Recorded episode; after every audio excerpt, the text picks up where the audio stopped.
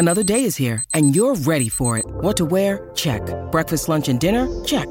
Planning for what's next and how to save for it? That's where Bank of America can help. For your financial to-dos, Bank of America has experts ready to help get you closer to your goals. Get started at one of our local financial centers or 24-7 in our mobile banking app. Find a location near you at bankofamerica.com slash talk to us. What would you like the power to do? Mobile banking requires downloading the app and is only available for select devices. Message and data rates may apply. Bank of America and a member FDIC. Hey, it's Ryan Reynolds, and I'm here with Keith, co-star of my upcoming film, If, only in theaters May 17th. Do you want to tell people the big news? All right, I'll do it. Sign up now and you'll get unlimited for $15 a month in six months of Paramount Plus Essential Plan on us. Mintmobile.com slash switch. Upfront payment of $45 equivalent to $15 per month. Unlimited over 40 gigabytes per month. Face lower speeds. Videos at 480p. Active Mint customers by 531.24 get six months of Paramount Plus Essential Plan. Auto renews after six months. Offer ends May 31st, 2024. Separate Paramount Plus registration required. Terms and conditions apply if rated PG.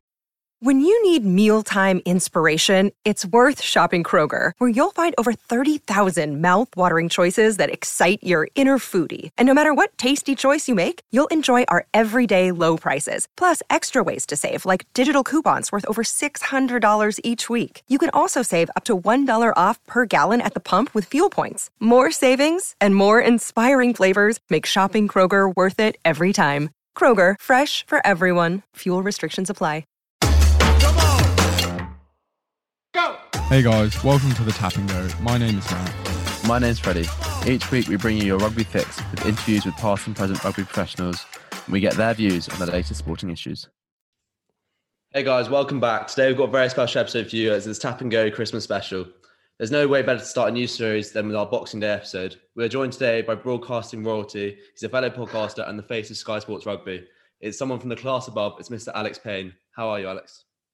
I'm alive, thank you, gentlemen. Which I think in 2020 is um, is not a bad achievement at this point. Um, yeah, I'm all right. I'm pretty good. Nice to be chatting to you too, and um, yeah, I can't complain too much. I think. How are you guys? Yeah, no, very well. Um, well, thanks for coming on. And since it's Christmas, we thought we'd start with something a little bit different.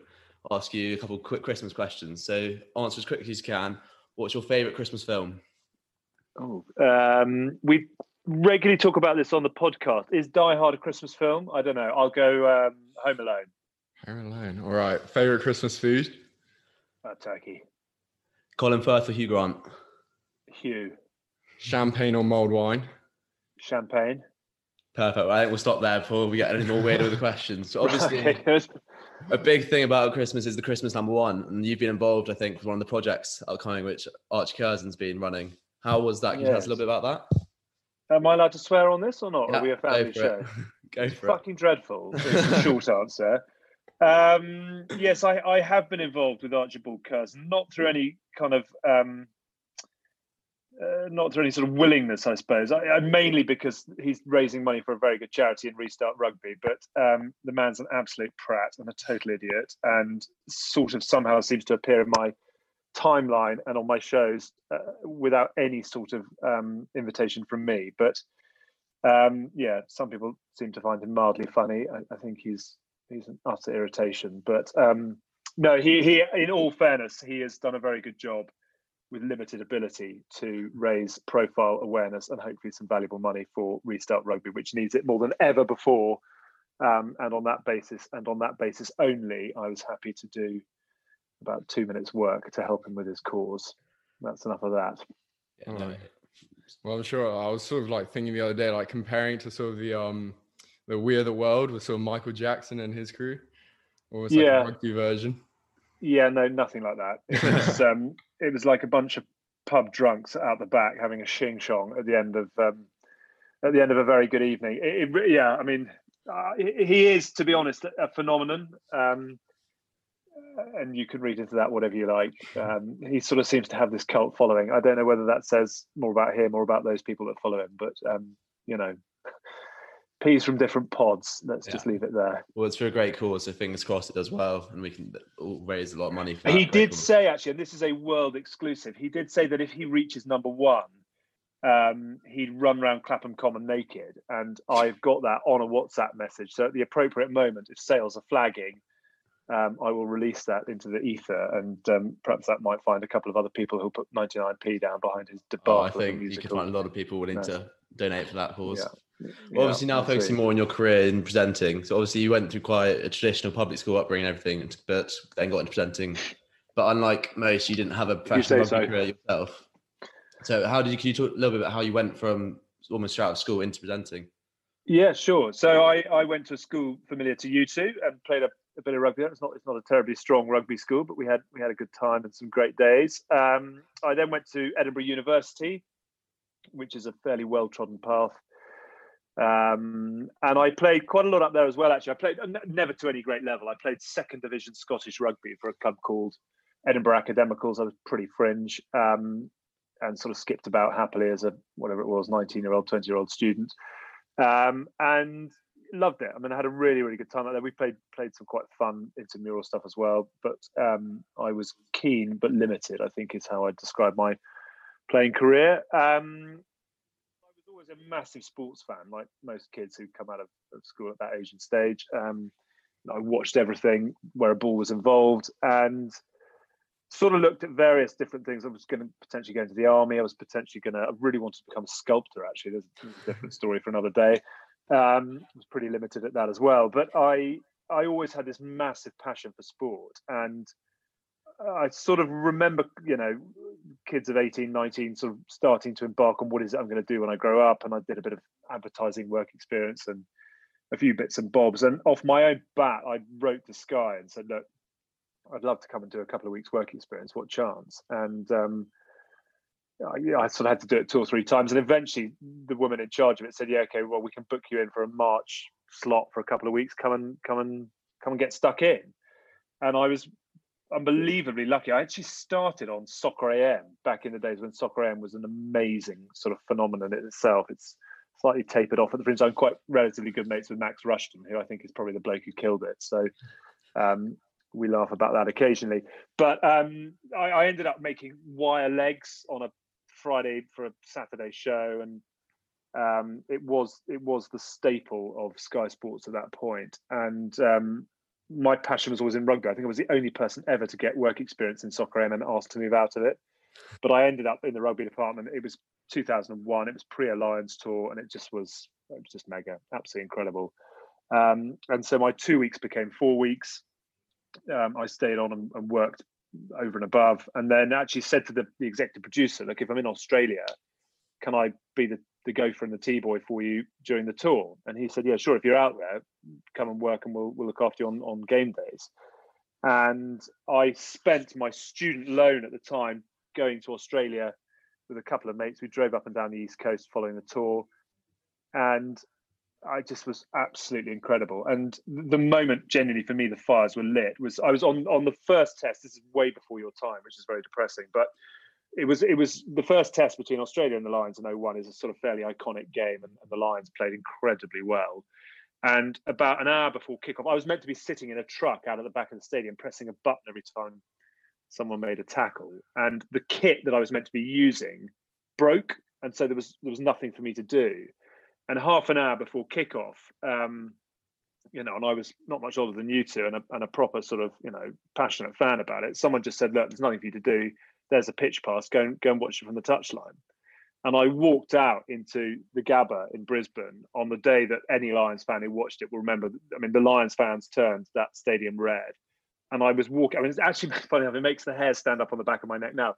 And I walked out in onto the stadium, and I just was like, "This is I mean, this is the holy grail. This is this is what I want to do. Um, and I ended up sitting on a chair at the end of the Lions bench. I mean, it was the day that Jason Robinson lit up the pitch. You know, Driscoll scored his wonder try, and I just was like a 19 year old kid, the classic pig in shit. And I I just at that point thought, whatever it takes and, and whatever opportunities I can engineer, this is what I want to do. It's um, it's really good fun, short and sweet. And so I went from T boy four years later, I was the reporter on the Lions tour, and then four years after that, I was presenting it. So it kind of happened relatively quickly. But um, yeah, it just it just lit a fire in me that uh, you know sometimes you've got to you got to gamble and um, and just just throw your eggs into it. I went from five years at a good school, four years at a good university, started earning twelve grand a year, making tea and coffee at two o'clock in the morning on a tennis overnight. But I think sometimes if you've got a passion, you want to make it work, you end up you end up getting lucky and being in the right place at the right time. That's a long-winded answer. Hope you can cut something out of that that works. I mean, like it's a totally different skill, isn't it? Sort of like playing the game and sort of like commenting or like talking about it and being on podcasts like Fred and I've both sort of experienced over the past whatever months. But like, did you sort of? So you were the youngest uh, presenter on Sky Sports. Did that sort of give you any nerves, or were you sort of a bit jittery at the start? Do you reckon? What do you think? I mean, I was genuinely, I was 24 years old, and um, it, so off the back of that Lions tour in 2001, I went back to university for two years, and I kept in touch with all the guys and the girls at Sky, and I worked during my holidays. I actually worked much harder in the holidays for Sky than I than I ever did at university. But I joined Sky a week after I finished my finals, and I was making tea and coffee and and, and mucking about. Um, and I went from T boy to um, basically reporting on live rugby in about six months having never done any acting, any public speaking, I'd never done any training, I'd never had a screen test. I literally got given a a microphone one I was a Friday night and the game that we were covering was Army against the Navy at Twickenham and it must have been about 2004 and the night before the game the executive producer who I think possibly knew that I was quite keen to get into I kept my cards very close to my chest I didn't want to be one of those people that walked in saying, all I want to do is present, all I want to do is report. And I had friends who I joined with at Sky who were very ambitious for their presenting career, but they never got picked up because you have to kind of go in at the bottom in television. You have to learn the terminology and you have to put in the uncomfortable hours and you have to do the crap jobs in order to then prove that you're there for the right reasons. And the reason I kind of say that is that I, I've done that. I kept the cards quite close to the chest. I've done that long slog. And literally the Friday night before this Army Navy game, the executive producer said, "We've got a reporter tomorrow. Do you want to do it?" And I was like, um, "Why not?" And and I literally I, I remember that very very clearly. It, it I, the only way I can describe that first broadcast to you is it felt like I was tiptoeing along the edge of a cliff, and it was everything I wanted to be doing. And um, you know, I, I was so passionate about it, but one wrong move and one sort of moment of Tourette's and suddenly the whole thing has gone. And it was quite an extraordinary experience to handle. It was sort of quite out of body.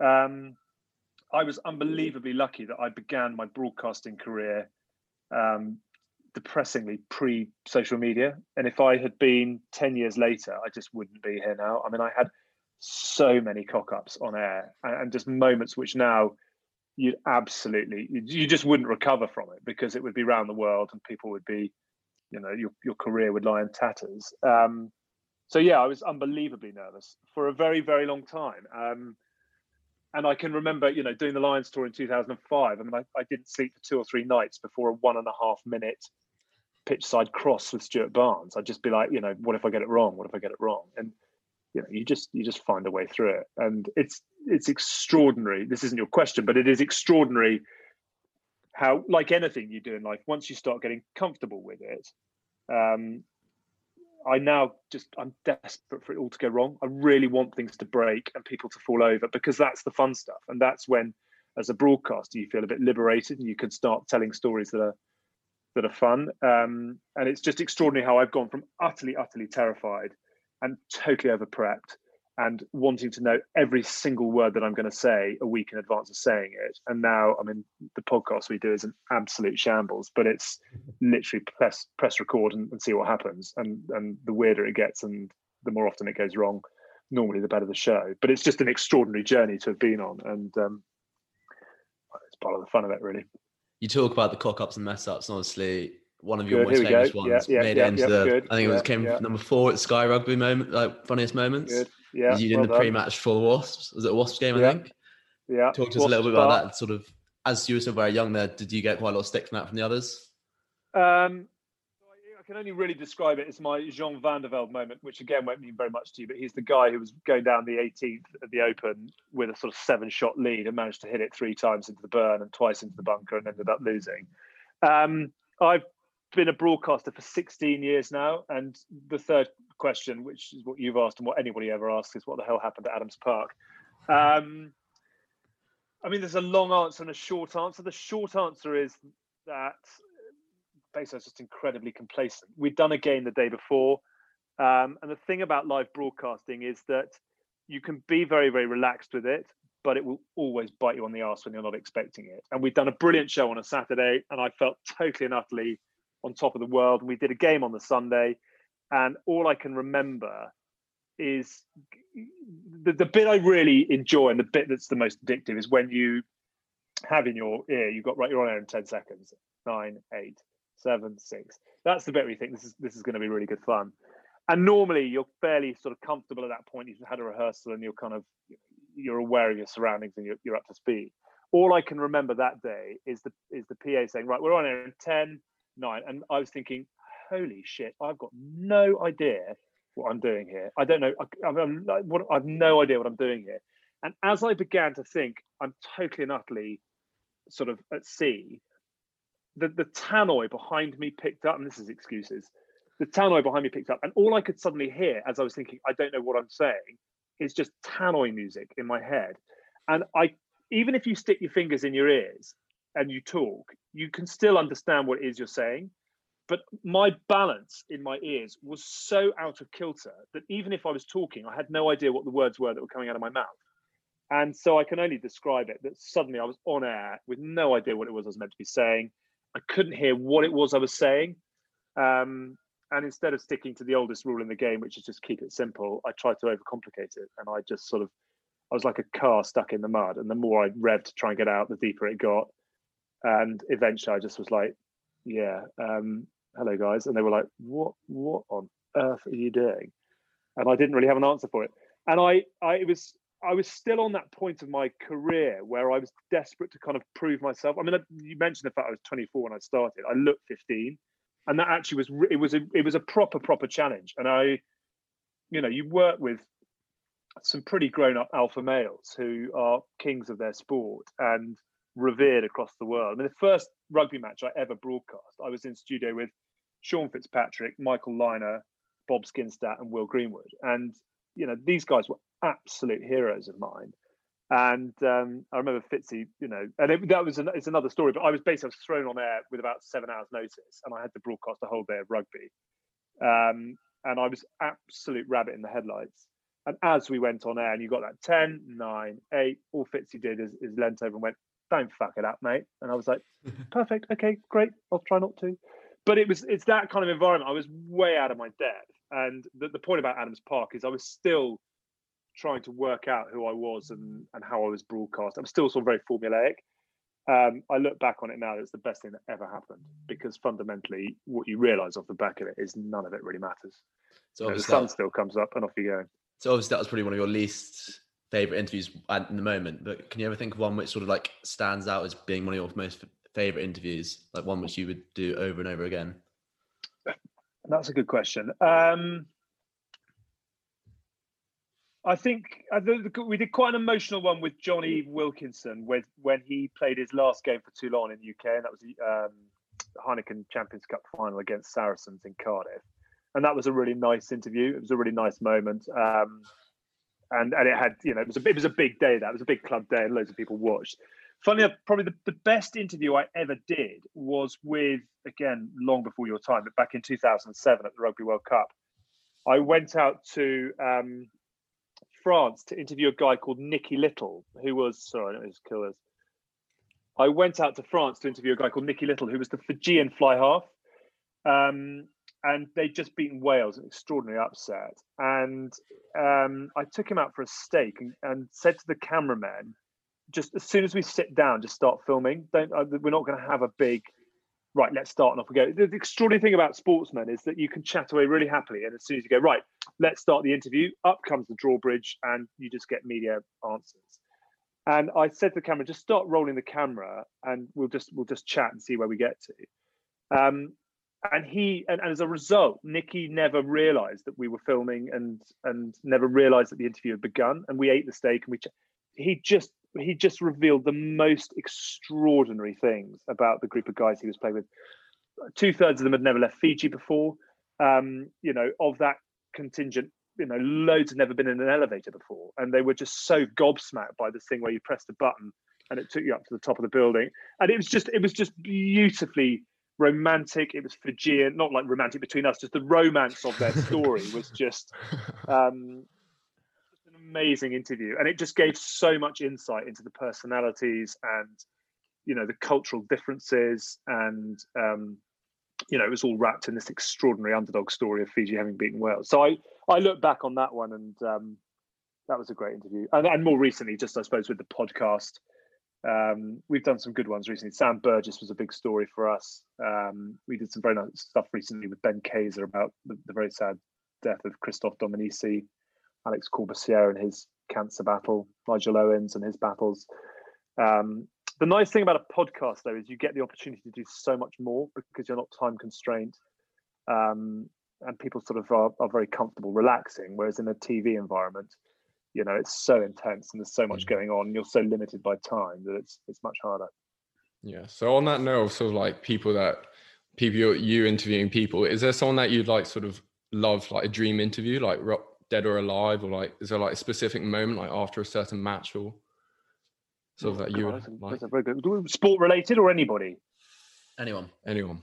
Anyway i've got a really curious fixation with jfk and jack the ripper I, I, I, love I love a conspiracy theory.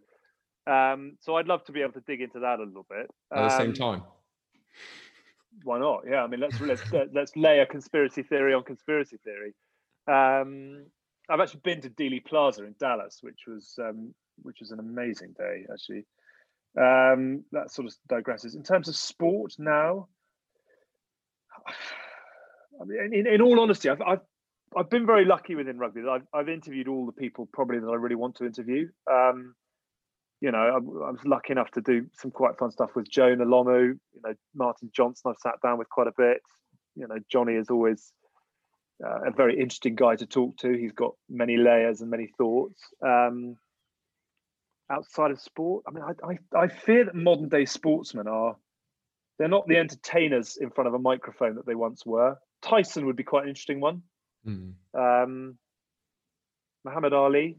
I, yeah, I, I, I I couldn't give you a really strong answer on that. I mean, I'm I've been very very lucky that I came into sports broadcasting as a fan, and the more you do something, sort of the, the, the more that falls away. So I'm I'm not I'm not nearly as big a sports fan as I once was, partly because I've I've been to some amazing days and I've I've sort of experienced it and lived it. So um, haven't really got a very good answer. Who would I most love to sit down? I think Tyson would be quite an interesting guy to explore. I reckon there'd be some some quite dark demons in there that you could get into. Mm.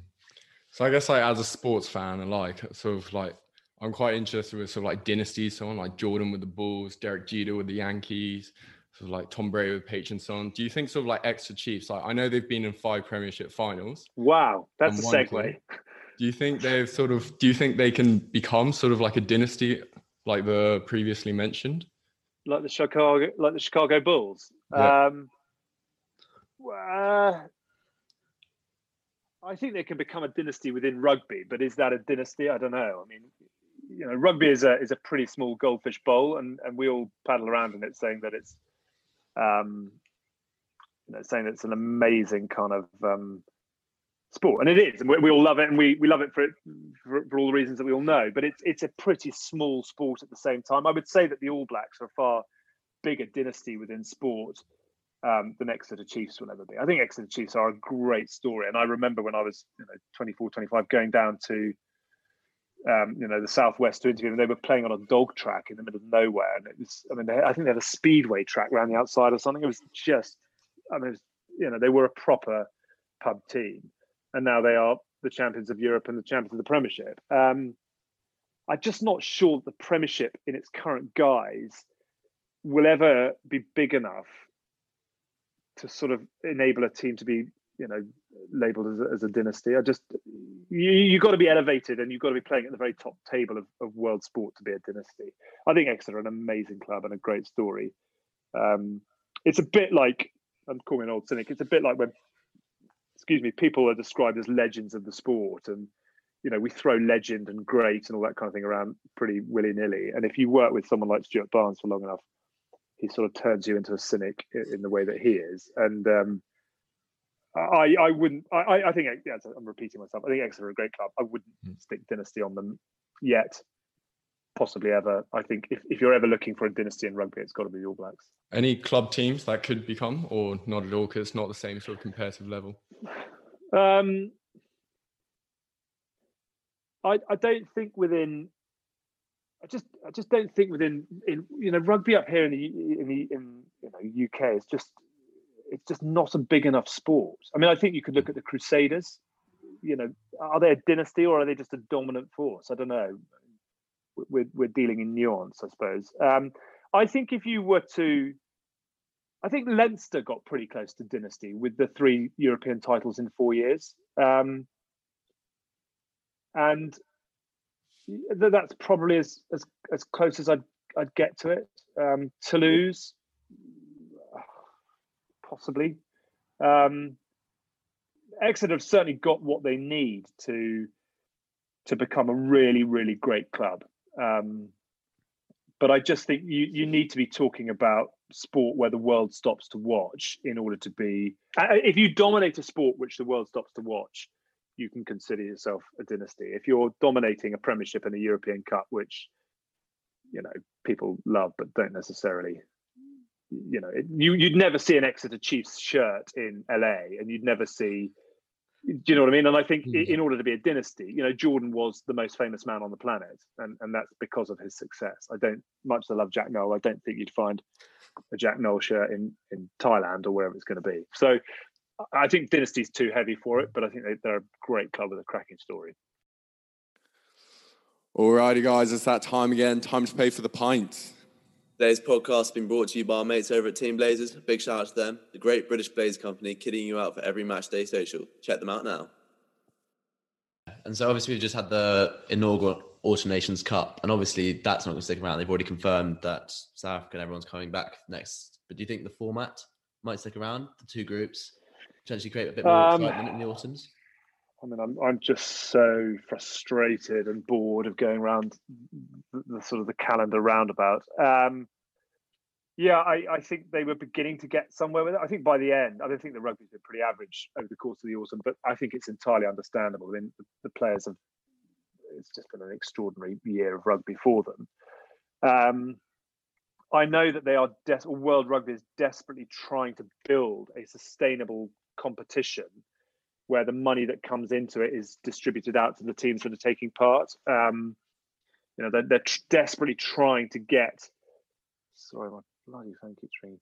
Um, they're, they're desperately trying to package up something where brands will come in and, you know, want to take a really big part in it, and that that revenue will filter out to Tonga, Fiji, Japan, etc., in a way that perhaps it doesn't at the moment. Um, I don't know whether the RFU have just laid their cards out and it's a negotiating. I don't know. I really don't know the answer to, to, to that question. Um, it just seems that the game is all over the place at the moment. It really has got some fundamental challenges um, that it's in desperate need to address. And you know, you've got con- the concussion story that's come out this week, which is just you know, it's just desperate. Um, you know, you've got the horrendous incident with Pablo Matera last week. You've got Super Rugby breaking up. You've got um, you know, all the unions financially cash strapped. I mean, I don't. I'm trying to, you know, I'm an upbeat kind of guy, but the game just somebody somewhere needs to press Control Alt Delete and let's start again and let's build a property that's sustainable. And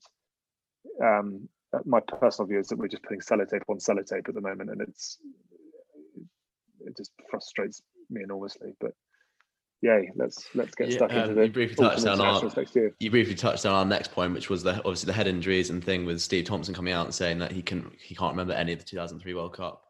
Yeah. What can you obviously this could have major repercussions on the future of the game if obviously yeah. since then head injuries dealt with a lot more seriously. There's a lot more protocols, but obviously it's still yeah. could be a problem.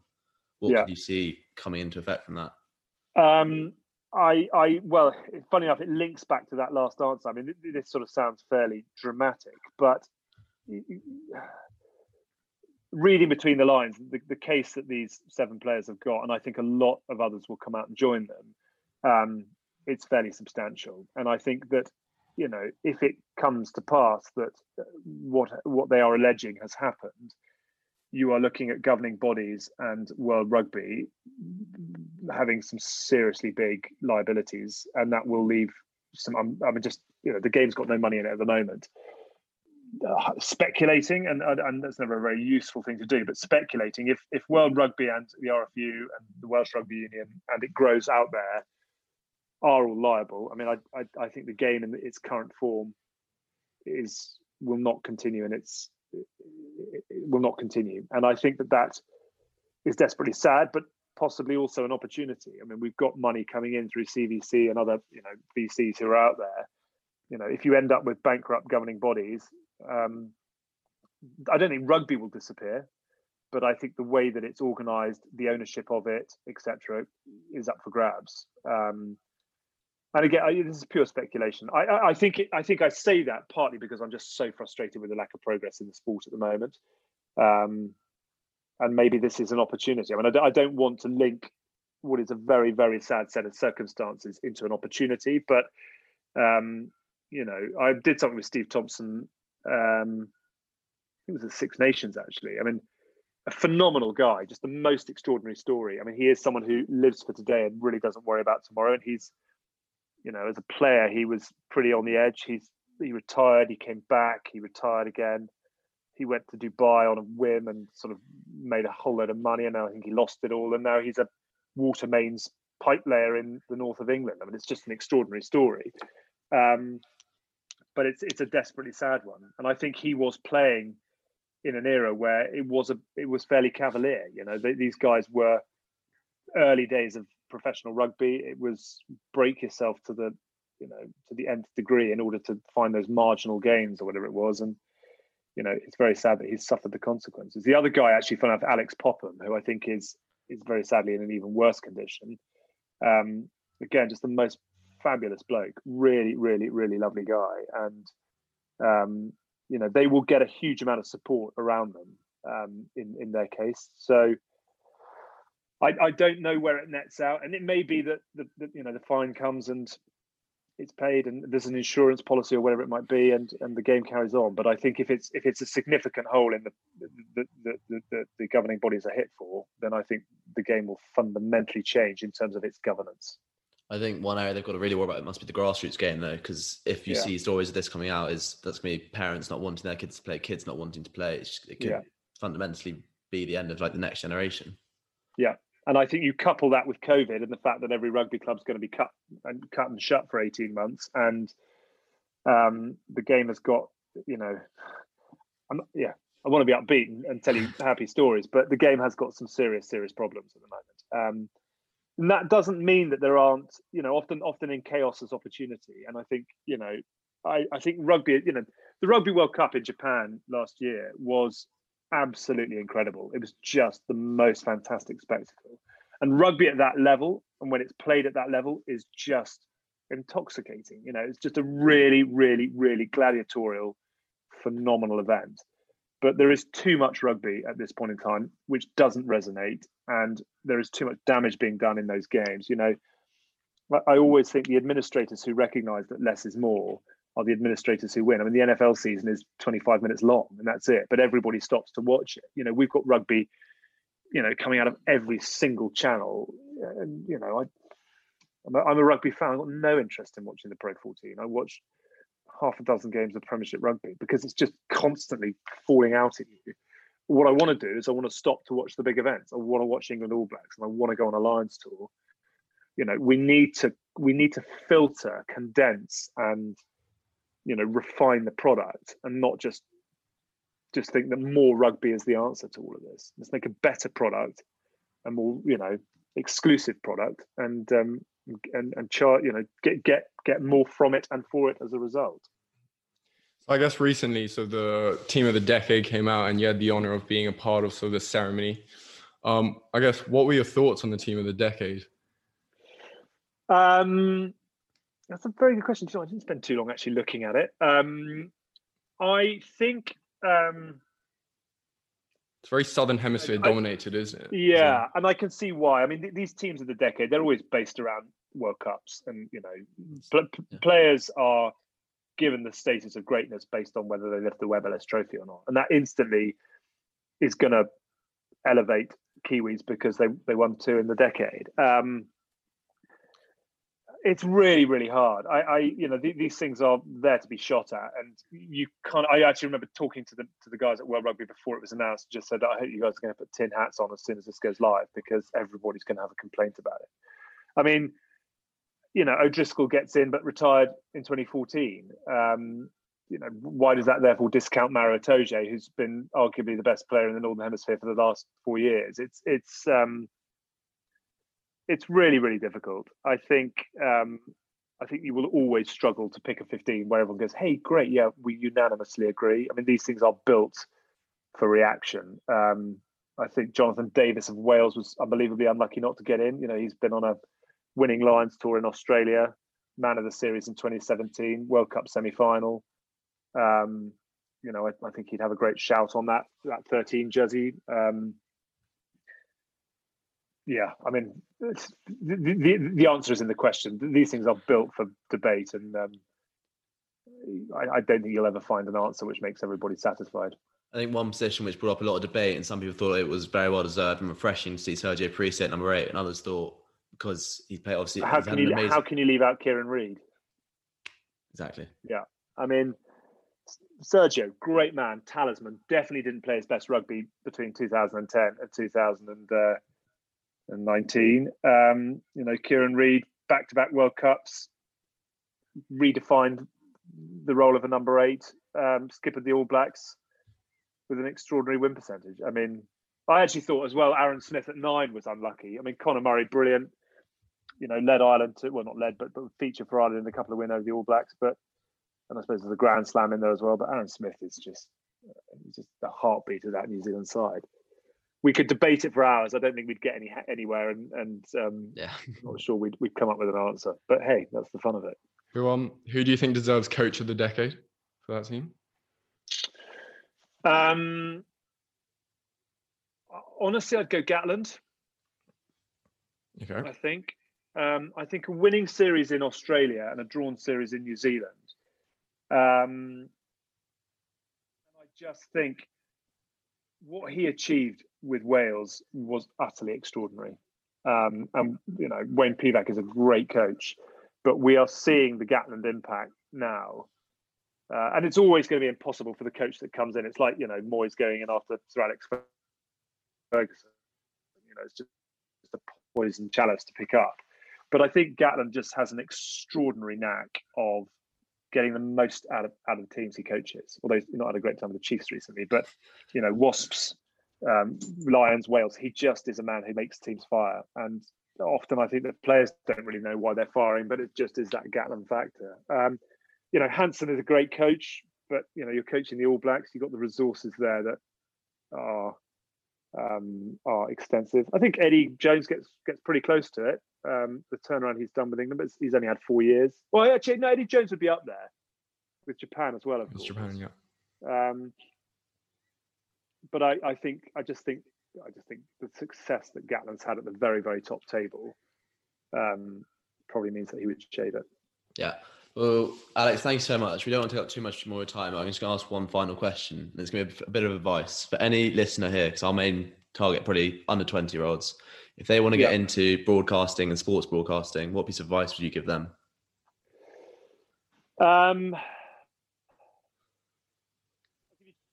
two bits. One is you would be you will be gobsmacked how manners and politeness helps, and it it's it's it's an extraordinary thing. I remember I actually got my job on Sky Sports News because when they were doing screen tests, I was I was the only one that stood up when the female director walked in, and that's a really you know I, would say to you guys. It just in this day and age, it, it's just a really really it doesn't cost anything I know, but it just really fucking helps sometimes. In fact, let me let me do that without swearing because that's kind of um that doesn't really work it really helps. Manners really help. And, and the reason I say that is if you look after who, if you are polite to the people on the way up, you never you never know when you might well be back on the way down again. So just look after the people around you. Be a really decent person gets you gets you going. And the second thing about getting into it um, is you've got to have a passion for it. I think fundamentally in broadcasting, you you have to really care about the subject matter that you talk about. I would never have made it in music. I would never have made it in film because I don't care about film in the way that I get up at 4 a.m. We used to get up at 4 a.m. to watch Southern Hemisphere rugby. If you have a passion for a subject, that normally means that you've got a knowledge that goes with it. And that means that you will survive when the pressure comes on because you're comfortable, you're excited, you're you're engaged in that subject matter. Um, so if you want to get into broadcasting, pick your passion and, and go for it down that route first. Don't go into broadcasting say I want to be a broadcaster. What is it that I can talk about? Hmm. Because there will be hundred people in front of you who are broadcasting that thing because they genuinely care about it. Um, and just get going. Just get them. And what you guys are doing here is absolutely fantastic. You know, you have to start. You have to build on it. You have to write letters to every organization or emails uh, to every organization that that you know you're interested in.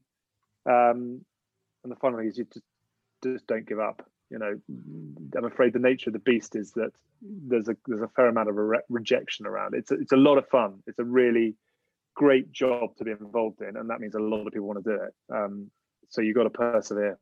So be polite, be passionate, and persevere. There you go. Some three P's. Who knew? Well, thank you, Alex, for joining us today. Um, obviously, doing very well as a presenter yourself. So it was pretty fascinating talk for Freddie and I just to sort of, you know, listen to, I guess, someone who's super successful enough the field that we're trying to get into. But so thank you. And uh, happy Christmas for all the fans listening out there. It's Boxing Day today. So yeah, hopefully 2021 is a much better year. Fingers crossed. Thanks, guys. Great to chat. Good luck to both of you. And um, yeah, happy new year to all your listeners. Cheers. Thank, thank you. you.